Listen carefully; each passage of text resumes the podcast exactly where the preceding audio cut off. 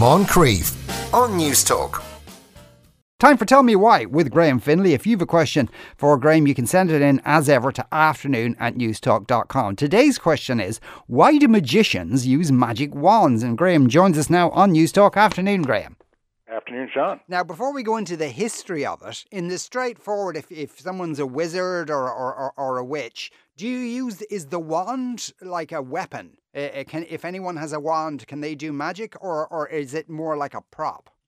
Well, the question is, who you're talking to. So yeah, the wand is is a really really interesting thing which we associate with wizards and witches, especially wizards. But um, it's really kind of a recent invention from the 19th century, which has become both orthodox for people who actually claim to be witches and wizards, um, and for magicians who use it for their stage shows. And and if you talk to the actual witches, they say that you know the magic is in the wizard or the witch you know, it's the wand doesn't have power on its own, and, and they're quite resentful of the Harry Potter version where all these wands are absolutely necessary. Um, and so I looked at a, a bunch of sort of the actual witch websites, some of which are very hard to to, to copy from um, in spooky ways. But mm. uh, you know, so they're not just um, they're digital wizards as well.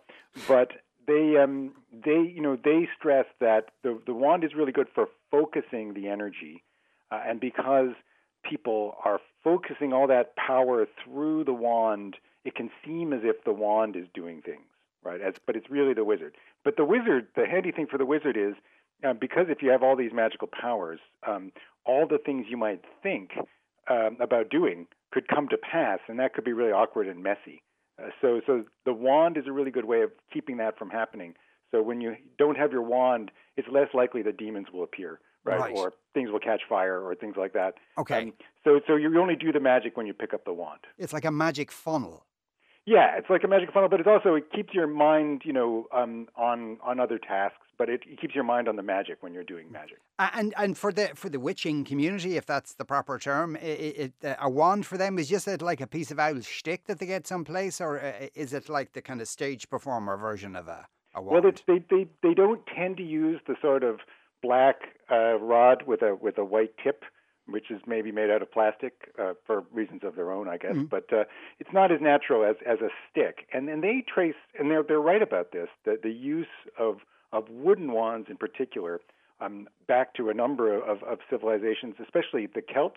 Uh, you know, were big on sticks, um, as we probably all know. But mm. um, and then the use of rods uh, of various kinds but also some kind of way of focusing the energy. Sometimes they trace it back to semicircular ivory um, wands in quotation marks because they're not wand shaped at all uh, in, in ancient Egypt. In fact, a lot of this is thought to go back to ancient Egypt. But this is because of the Western appropriation of a whole lot of ancient traditions, which involved, you know, some kinds of sticks. Um, so I'll get to the Celts in a second, but you know, way back in the day, there was Zoroaster, and I, you and I have bonded over our mutual love of Zoroastrianism uh, many times. Mm. But they used to use a, a, a, bundle of sticks, which is a bit more like the fasces, about which we've also discussed you know, at some point. But they were using it as part of their religious rituals, and sometimes as a way of sort of indicating various things. And this morphed into the Persian um, rituals, which uh, the Greeks called magoi right? And so they eventually became the Magi, and and what they did ah. became the mad mean magic, you know, and um, and so this seemed extremely exotic to the Greeks, and and so they associated all these Persian groups with magic, uh, including rods and wands, and the Greeks had a great belief in magic. Um, um, as did their inheritors, the early Christians. If you look at the New Testament and the Bible generally, there are all these wizards and magicians doing all kinds of crazy stuff, and not just Jesus.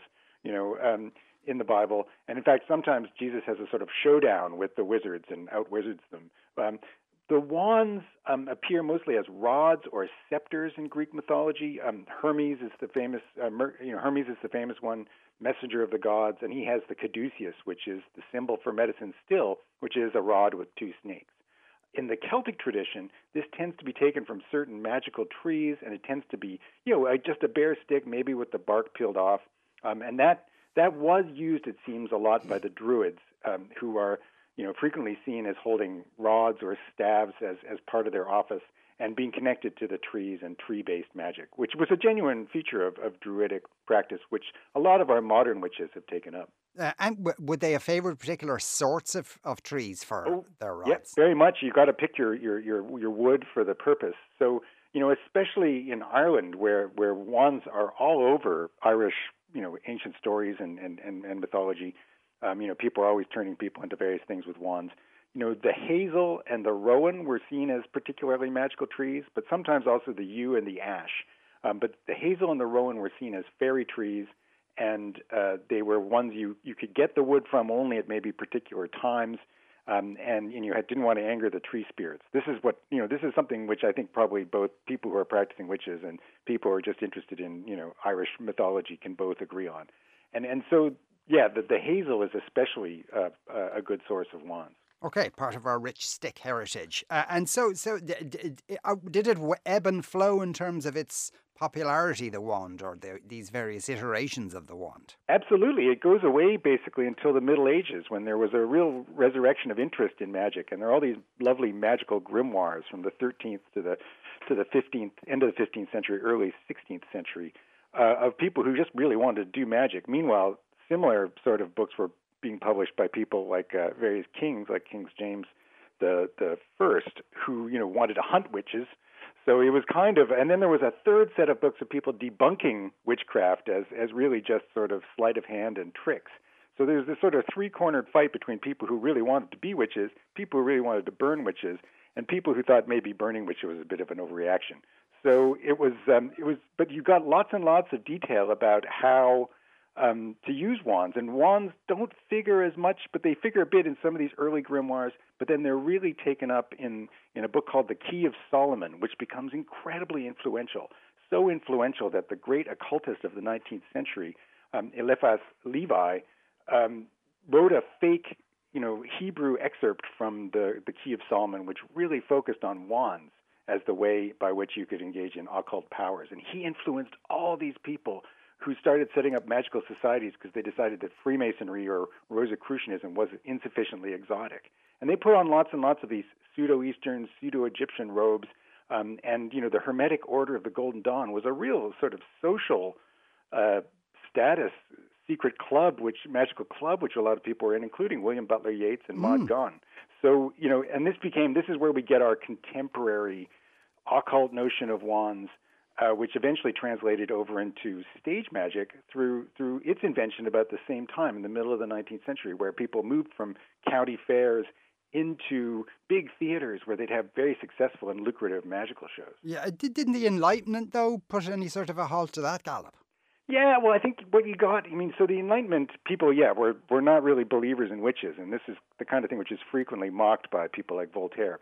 But there was a reaction to the Enlightenment, where you know, which is explains over a lot of the things which happens in the 19th century, which is you know people getting sick of all this rationality um, and feeling that there are forces and and um, things we could discover that that are are bigger than your reason can can comprehend. And and so also it's a lot more fun to dress up in robes than to design perfectly clean and efficient sort of rational clothes like the Enlightenment would have you do. So, so again, you know, people really enjoyed the rituals of all this, and again, it has this in common with Freemasonry and things like that. So, yeah, the Enlightenment, you know, this is part of the reaction to the Enlightenment in many ways, and but it had to present itself as the rediscovery of ancient lore because they didn't want to tell you that they just made it up. Right, indeed not. And and the Nazis loved all this kind of stuff. Oh yeah, the Nazis were really into this kind of stuff. I mean, talk about like an, an a reaction, right, to the Enlightenment um, and universalism and uh, you know a cosmopolitanism, I mean Nazism and and extreme cultural nationalism.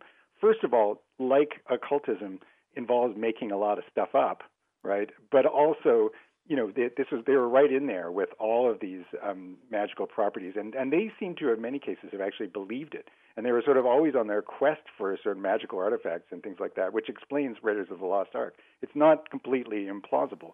Um, now, the biggest thing on the wand front, which um, which really gave us uh, on our way to to sort of the modern wand, uh, which still isn't the magic, you know, stage magic wand, is um, the Waite Tarot deck, which many people have seen. It's probably the most famous tarot deck of, of you know fortune telling cards that that you'll have seen, um, and it had a whole suite of cards um, which were featuring the suit of wands. And, and this was seen as a sort of more of a staff with green leaves growing off of it, which is a sort of harkening back to both the druidical uh, process, but also to this fake excerpt from a medieval grimoire, which Eliphas Levi bequeathed to the, the Hermetic Order of the Golden Dawn and their, their, their special wands. So, so it was a bit of the pagan influence, um, but it, it really spread the picture of the wand. But these are pretty big wands, mm. whereas you know they're not very portable. Um, and again, if you see the Lord of the Rings, you know that has done there. They have staffs. They don't, you know, staves. They don't have wands. They have big staffs. Um, and that's because uh, J.R.R. Tolkien was much more old school when it came to things like this than, than his modern inheritors. Yeah. So, th- so your modern, uh, your stage magician uh, and their wand, uh, uh, is it just because it's short because it's handy to carry? It is, and also it's it's black with a white tip. Now, there's people who dispute this, but the original sort of 19th century stage musician costume, which we're familiar with, top hat, tails, you know, mustache and goatee and things like that, which is based on a real magician in the mid 19th century.